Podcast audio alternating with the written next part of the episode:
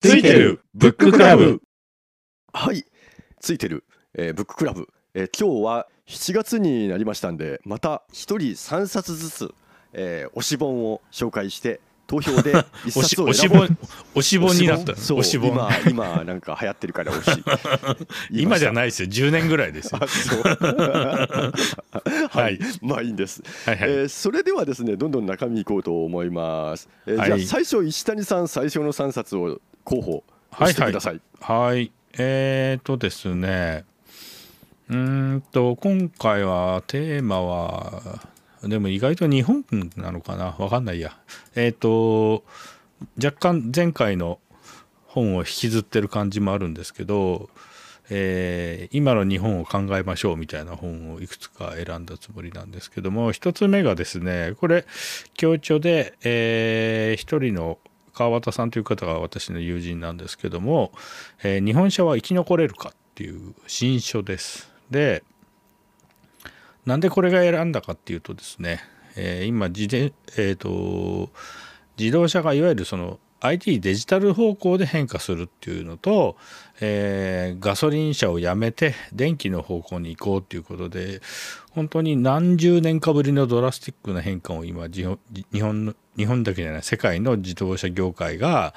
えー動いてる中で日本車はまあある意味ね別にテスラみたいな会社が出てきてるわけじゃないので、えーそんな中で日本車は生き残っていけるのかっていう結構、えー最新の話とかあとその、えーじゃあ例えばなんかトヨタが新しい街を作りますみたいな話をしてるけどもじゃあそれはどこなんでそんなことしようとしてんの？みたいなところを割とコンパクトにふっとまとめた本で、え現状を把握するのに非常にいいなっていうところですね。でえっ、と私の友人が川端さんという方なんですけど川端さんはもう本当にあの自動車とかのジャーナリストででもう一人の方は僕知らないんですけどこの桑島さんということは海外の事情をまあよく知ってる方っていうのでこの2人の組み合わせっていう感じですね。僕これもう半分ぐらいは読んだんですけどあの非常によくまとまっててあとその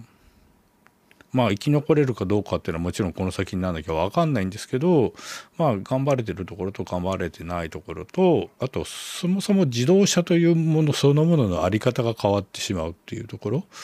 の話までちゃんと入っているので非常にいいなと思いました。はい。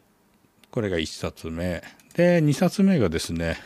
突然古くなるんですけど、えー都市計画課アーバンプランナー徳川家康。あのーこのポッドキャストでも多分何度かその話出たと思うんですけど東京って思ってる以上に江戸なんですよ。その江戸の時にどう町が作られた方作られたのかっていうことに結構な影響を受けてる。で、えー、と江戸ってあの作られた家康が作った時本当にほぼほぼのっぱらだったので、えーかなり本当に家康がこうしたいっていう意図が入ってるんですよね。で結構そういう話ってこうなんか何、えー神田川は実は人間が掘りましたとかだからそういうこうバラバラとした話があるんですけどそういうその東京は意外と江戸でその江戸を作ったのは家康でっていう話が結構それをガッと集めてる本でこれまだ最初の方しか読んでないんですけどそういうこうなんか江戸だ江戸だよね家康だよねみたいな話がガッとまとまっているので、えーこれはちょっと読んでみたいなっていうやつですね。はい、それで最後が、えーこれはですねコロナ絡みですね。えっ、とコロナ絡みっていうよりはメッセンジャー RNA ワクチンえーあれを理解をしようと思うと実は結構ライフサイエンスの知識を結構広く知らないと意外と理解ができないんですよ。であの本当にあれ人類の英知みたいなワクチンではあるのでじゃあそれをこうライフサイエンスの広いジャンルを割とちゃんと最新のトピックスも含めてえっ、と読める本もしくは別にテレビでもいいんだけどそういうのないよねみたいな話をしてたらですね、えー、日経 BP の方がですね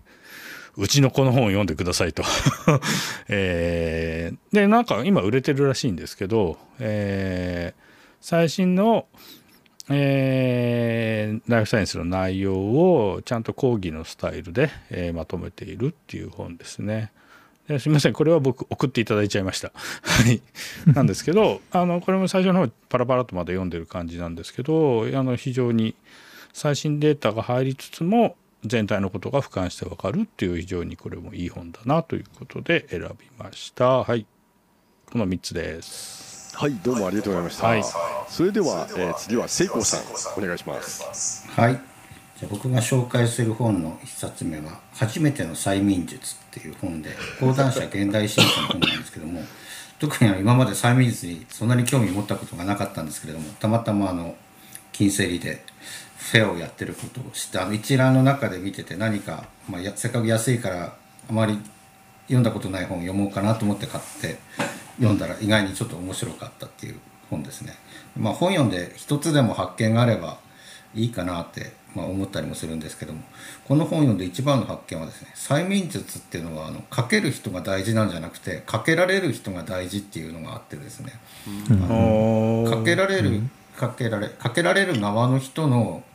性質によって催眠術かかるかからないっていうのは大きく依存するっていうのがこう新たに知った私のこの本による知見でしたね。そしてあの恐ろしいなと思ったのが催眠術をかけるとボールが3つあるのに2個にしか見えないっていうこうそうなそういうこうちょっと難しい催眠術があるらしいんですけども催眠術にこうかいろいろ難しい催眠術簡単な催眠術って結構そのボール3つあるのが2個にしか見えないっていうのは難しい催眠術らしいんですけどそれかかる人がですね10%もいるっていうことで結構多いな。10人に1人はそれがかかるっていうので意外にこう暗示にかかりやすい人っているんだなと思いました。あとまあ他の人にこう面白半分にやったりするのはあんまり良くないと思うんですけども自己催眠で私はできるみたいな感じでやるのもいいみたいに書いてあって私あの成功哲学の本が好きでよく読んでたんですけどいかにこう通じるものがあるなっていうかむしろそういう方面からこう成功哲学の方が催眠術の技法を学んでこう取り入れたのかなと思ってこう試しに買ったら意外にこう自分の興味ある分野とつながってあ良かったなと思う本でした。これが初めての催眠術です。で2冊目がですね安い日本価格が示す停滞日経プレミアシリーズですねこれもあの文庫的な大きさのあ新書みたいな大きさのやつなんですけどもよくあのニュースネットニュースなんかでよくあのシリコンバレーでサンフランシスコの地価が高騰してて家賃が何十万だとか朝ごはん食べると何千円だとかあと1000万ぐらいじゃ低所得者でホームレス生活しなきゃないみたいなニュースが出てですねえっと思ってそんなことあるのかなとか思って不思議に思ってたんですけど、自分に直接そんな関係なさそうだし海外旅行もこういうご時世だから行く機会もあまりないからまあいいかなとかって思ってその都度は放置してたんですけどもこういう本が出るに至ってこうやっぱりかなりそういう内外格差っていうのは広がってるのかなと思ってですね、まあ、一通りちょっとまとまった知識を得たくなって読んだんですけども。大半こうそんな関係ない直接関係ないっちゃ関係ないことも多いんですけども、まあ、ただ輸入とか輸出の商売関わってる方はまあすごい直接関係あるんですけどもあの普通の人でもですねあの最近中国とかインドネシアの経済発展で魚がすごい買うようになって日本の人の買い買える魚の価格ではもうだんだん買えなくなってきてるっていう話があってですね。そしてあの中にくら寿司の社長のインタビューもあってですねこのままではくら寿司が立ち行かなくなるみたいなこう話が書いてあってあ意外に内外格差っていうのは生活に密接してる問題なんだなと思ってですね。もうちょっとこうやっぱりいろんなニュースは敏感に自分の身に置き換えて考えてみることも大事だなとこう考えさせられる本でした。これが2冊目です。そして皆さん興味があるかわからないですけど自閉症は3冊目は自閉症は津軽弁を話さない自閉スパクトラム症の言葉の謎を読み解くっていう本があるんですけども自閉症は津軽弁を喋らないっていうことであれば日本の大半の人津軽弁喋らないんで。ど どういうタイトルなんだって思うかもしれないけど。この著者はですね弘前大学でそういう研究自閉症の研究されてる方なんですけどもその方がですね、えーと、博多出身九州の出身の方でこっちで、まあ、大学仕事の関係でこっちに来て奥さんは弘前の方らしいんですけども、うんうんうん、奥さんが何気なくですねあの自閉症の子供って方言喋らないよねって津軽弁言わないよねって言ったら、うんうん、その研究者の旦那さんが「いやそんなことはないだろう」とか「たまたまだろう」みたいにこう言って夫婦喧嘩になったらしくてでそこから研究が「じゃあそんなんだったら確かめてやるよ」って言って研究を始めたんですけどもその研究がですねこうやってみたら意外に、まあ、津軽弁を喋らないっていうことが分かったんですね。でもそれはたまたまその地域であの津軽弁ってすごいこう難しいから若者が喋れないんじゃないかとか知る機会がないんじゃないかっていうことで喋れないんじゃないかと思って今度他の地域に行ってアンケートを取ったら他の地域でも結構こうその喋らないっていう説がだんだん出てきてですね。あの同じ東北の他の地域とか大阪の方とか九州の方とか四国の方でアンケート取っても同じようにえー、と喋らないっていう結果が出てですね。で喋らないっていう結果が出たからじゃあそれは何でだろうってこう調べたらまあいろいろ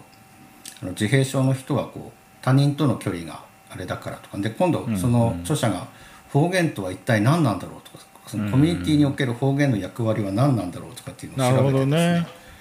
方言っていうのはこうある種のコミュニティに属している人が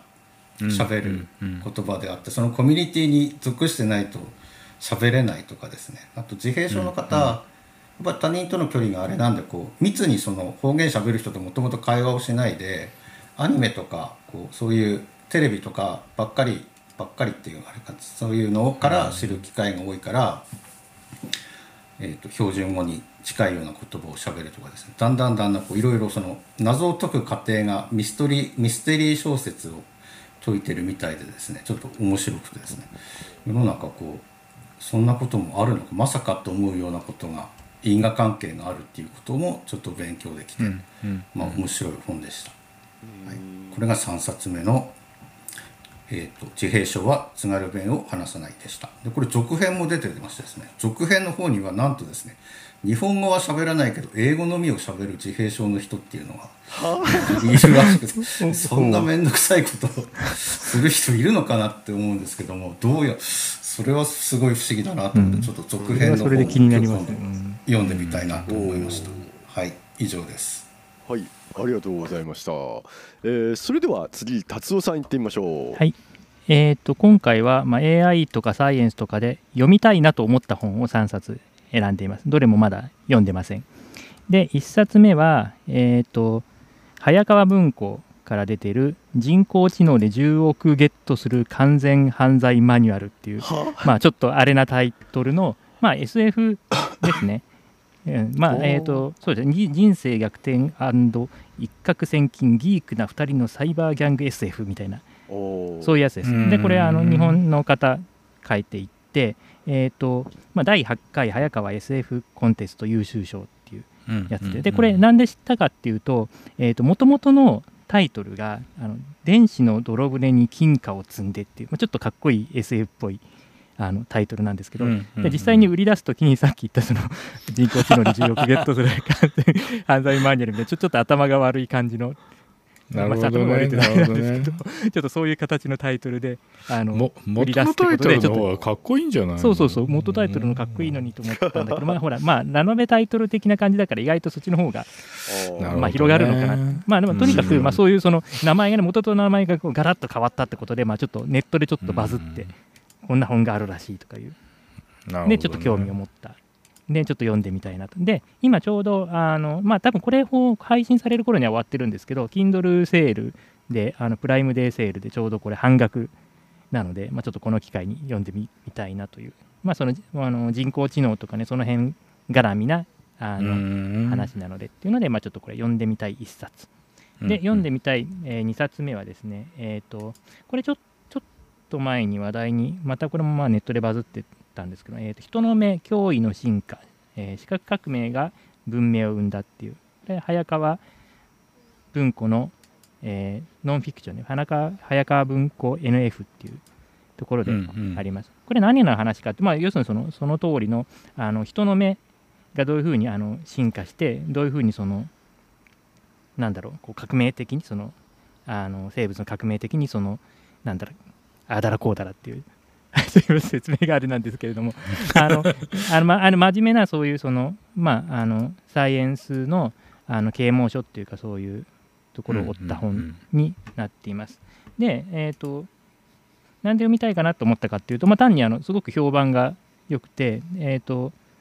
これ去年の春くらいに出たのかな出た当時も結構そのレビューもこれは面白いっていうのがいっぱい出てあこれちょっといつか読みたいリストに入れとこうって入れてたもので、まあ、ちょっとこの機会にあの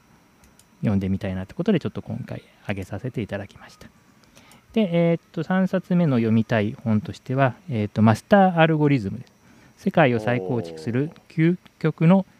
機械学習っていう本です。で、これはなんか結構昔、昔か、これ結構5、6年前です。2015年か、アメリカで出た本で、結構その話題になってたんですね、当時からその AI 研究者だろうと、なんだろうと話題になってたんですけれども、まあさすがにちょっと英語で読むのはあれかなと思って、そのうち翻訳出ないかなと思ったら、最近やっと出ました。5年、5、6年経ってやっと出ました。で、翻訳されてる方が、えっ、ー、と、上島さんって言って、あの、しましまさんっていうふうに、あの、昔から呼ばれている、あのネットで、あのこういうその機械学習のアルゴリズムだったりとか、統計のあの手法とかを、あのウィキっぽくあのまとめて、あの、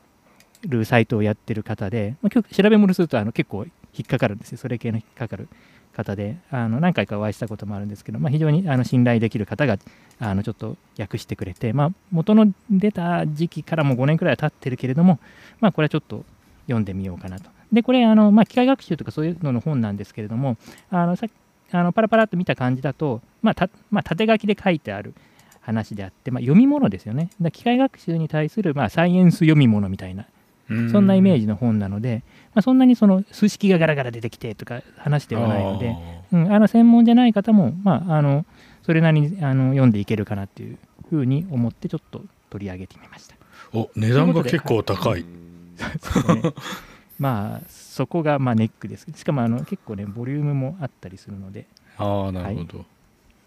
ということで、えー、っとまあ、私のあの趣味と実益みたいな感じであの読みたい本3冊 AI とかサイエンスとかで読みたい本3冊のちょっと今回挙げさせてもらいました。以上です。はい、はい、ありがとうございました。それでは最後私ですね橋本が、えー、紹介しますが、えー、っと1冊目はですね、えー、実力も運のうち能力主義は正義かえー、マイケル・サンデル。今ものすごく売れてる本ですね、うん、ブルームバーグ、ね、ガーディアン誌ほか年間ベストブックに選ばれた本です、えーまあ、ハーバード大学の学生の3分の2っていうのは所得規模で言ったら上位5分の1に当たる家庭の出身であると、えー、だからあの成功者の人たちは自分が入学できたのは努力と勤勉のおかげだって考えているけれども本当はそうじゃないんだと、えー、運が良かっただけだということですね。だからまあ実力も運のうちっていう、そういう本です。えー、でまああのだからまあなんでしょうこの、まあ、この教授としては、えー、だからまあそういう立場の人たちは謙虚であれというようなことを言いたいようなんですね。まあいろいろ議論あるんですけれどもあのであと完全にこう能力主義を認めていないわけでもなくてあのまあ、かなり認めてないんですけど あのちょっともう少し複雑なタイトルよりは少し複雑な議論がされている本、えでした。であとあのこれ能力主義は正義かって訳されましたがあの後書きにもですね本田由紀先生が書かれてるんですけど解説を。これは原訳が原元の言葉がメリトクラシーっていう言葉なんですけどもこれはあの能力主義とも訳せるし功績主義実績主義とも訳せるので能力なのか功績なのかっていうのはまああのちょっと日本語的に能力主義って訳すとあの、一方的であるという偏っている訳であるというようなあの解説もありました。はい、で、えー、まあ、これね読んでね私面白かったんですけれども、まあ、マイケル・サンデル教授はまあものすごく熱く、まあ、このテーマを語るわけですよ。その成功者は運だったのだから謙虚であれって。でもねこう実はこれ日本人読んだ時にねふと考えてみなさいよと。私たちそう教わってきたよねと。あのー多分儒教の文化圏では当たり前のこと言ってるんですよ。あの実るほど頭を立てる稲穂かななわけですよ。そんなことはもうずっと日本人は言われてきて育ってきているわけで、あのだからまあ西洋人はねその成功するとこう図に乗りすぎるところがあって あの頭にくるっていうのが、うん。まあ、あとやっぱりあのあとまあ格差の問題がやっぱりアメリカと日本ではまだアメリカの方が大きすぎて格差が、まあね、うん。まあ、より頭にくるんであろうということはあると思いました、はい、そんなことを考えさいろいろ本当議論の元になる本だと思います。いい本だと思います、はい。うんうんうん、2冊目がですね、えー、ちょっと古い本なんですね。1972年に出た、えー「ユダヤの商法」というもので、シリーズではまあミリオンセラーになっている本ですがあの日本マクドナルド創業社長の藤田伝子が書いた本ですね。えー、で、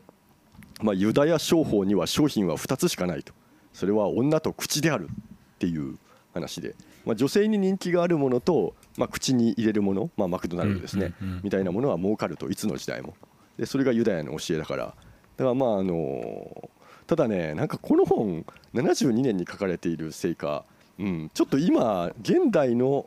言葉としては不適切な発言がいっぱいあってですねなかなかこう女性蔑視。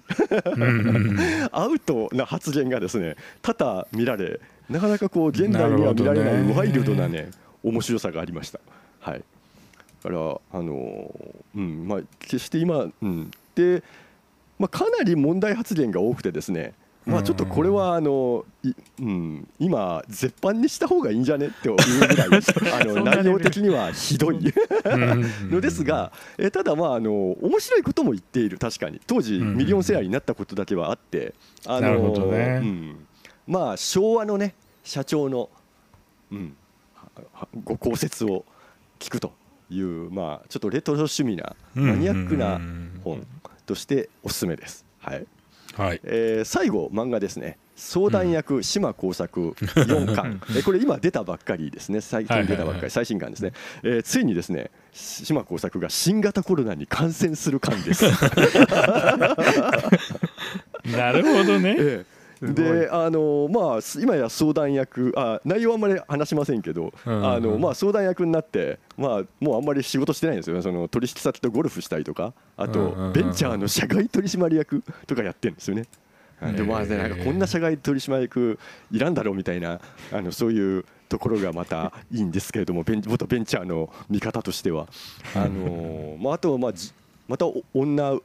がいろいろ関係が。あってですねあの島耕作って女難というか女にねいろいろ惑わされる人だからまあ相変わらずなことをやってんなと思うんですけど、うん。まあ、やっぱりコロナに感染してあのどうなるっていうところをそのあえてまあ描いたわけですね。教育的な意味合いも含めて。だから感染したらどういう生活が待ってんのかなっていうのをあのキャラの目を通して体験できるということで。なんかこのその部分だけねなんか教育コンテンツとして切り出して無料で公開したらいいんじゃないのって思った 私は、あのスイスかなんかが、えー。というような感じで、まあうん、日本のビジネスマン、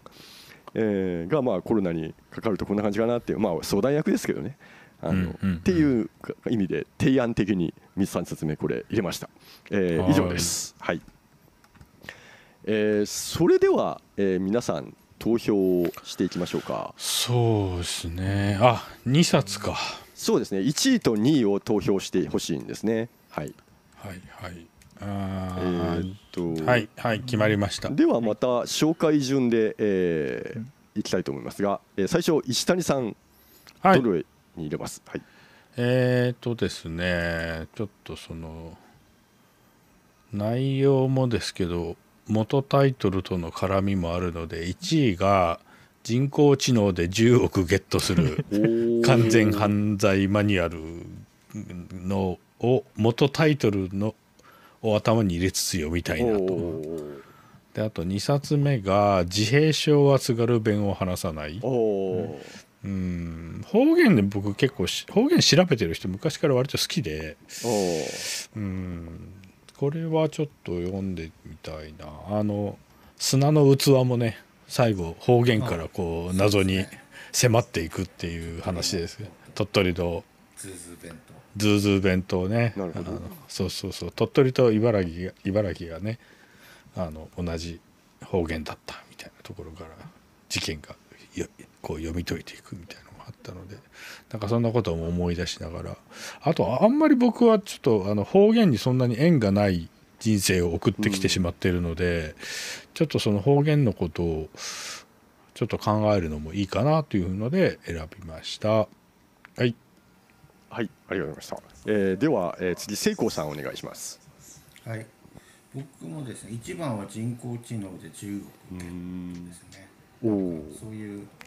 新しい技術を小説の中で学べるっていうのはちょっといいかなと思ったので、それ読んでみたいなと思いましたはい2番目はですねサンデルさんと悩んだんですけどもやっぱ今のうちに読んどかなきゃということであのライフサイエンス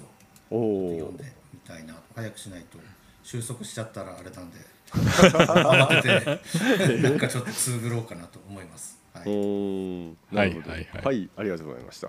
では達夫さんどうぞあはい。私はやっぱサンデルかな。実力は運のうちをー。が1位として読みたくはい。て、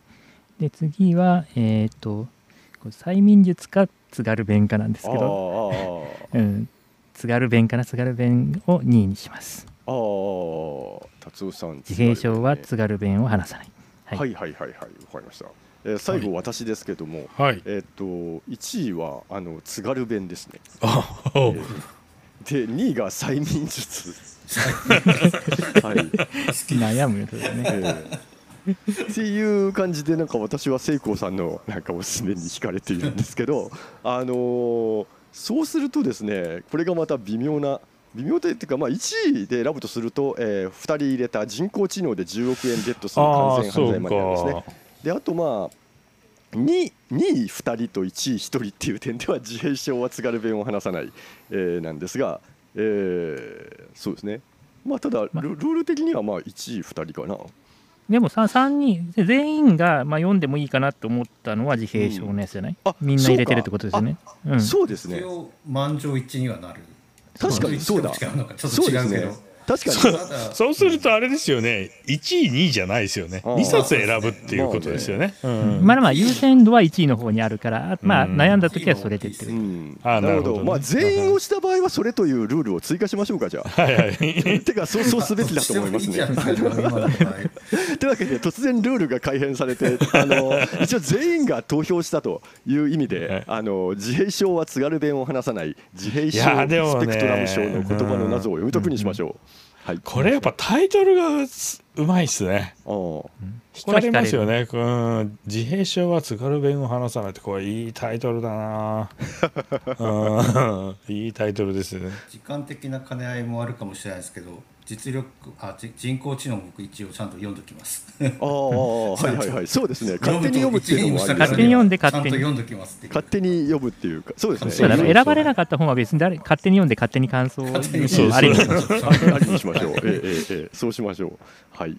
えーっとじゃあそういう感じで、えー次に読む本が決まりました。えーでは皆さん、えー必死になって読んでまた、えー語り合いましょう。はい。お疲れ様でした。はい、お疲れ様です。お疲れ様です。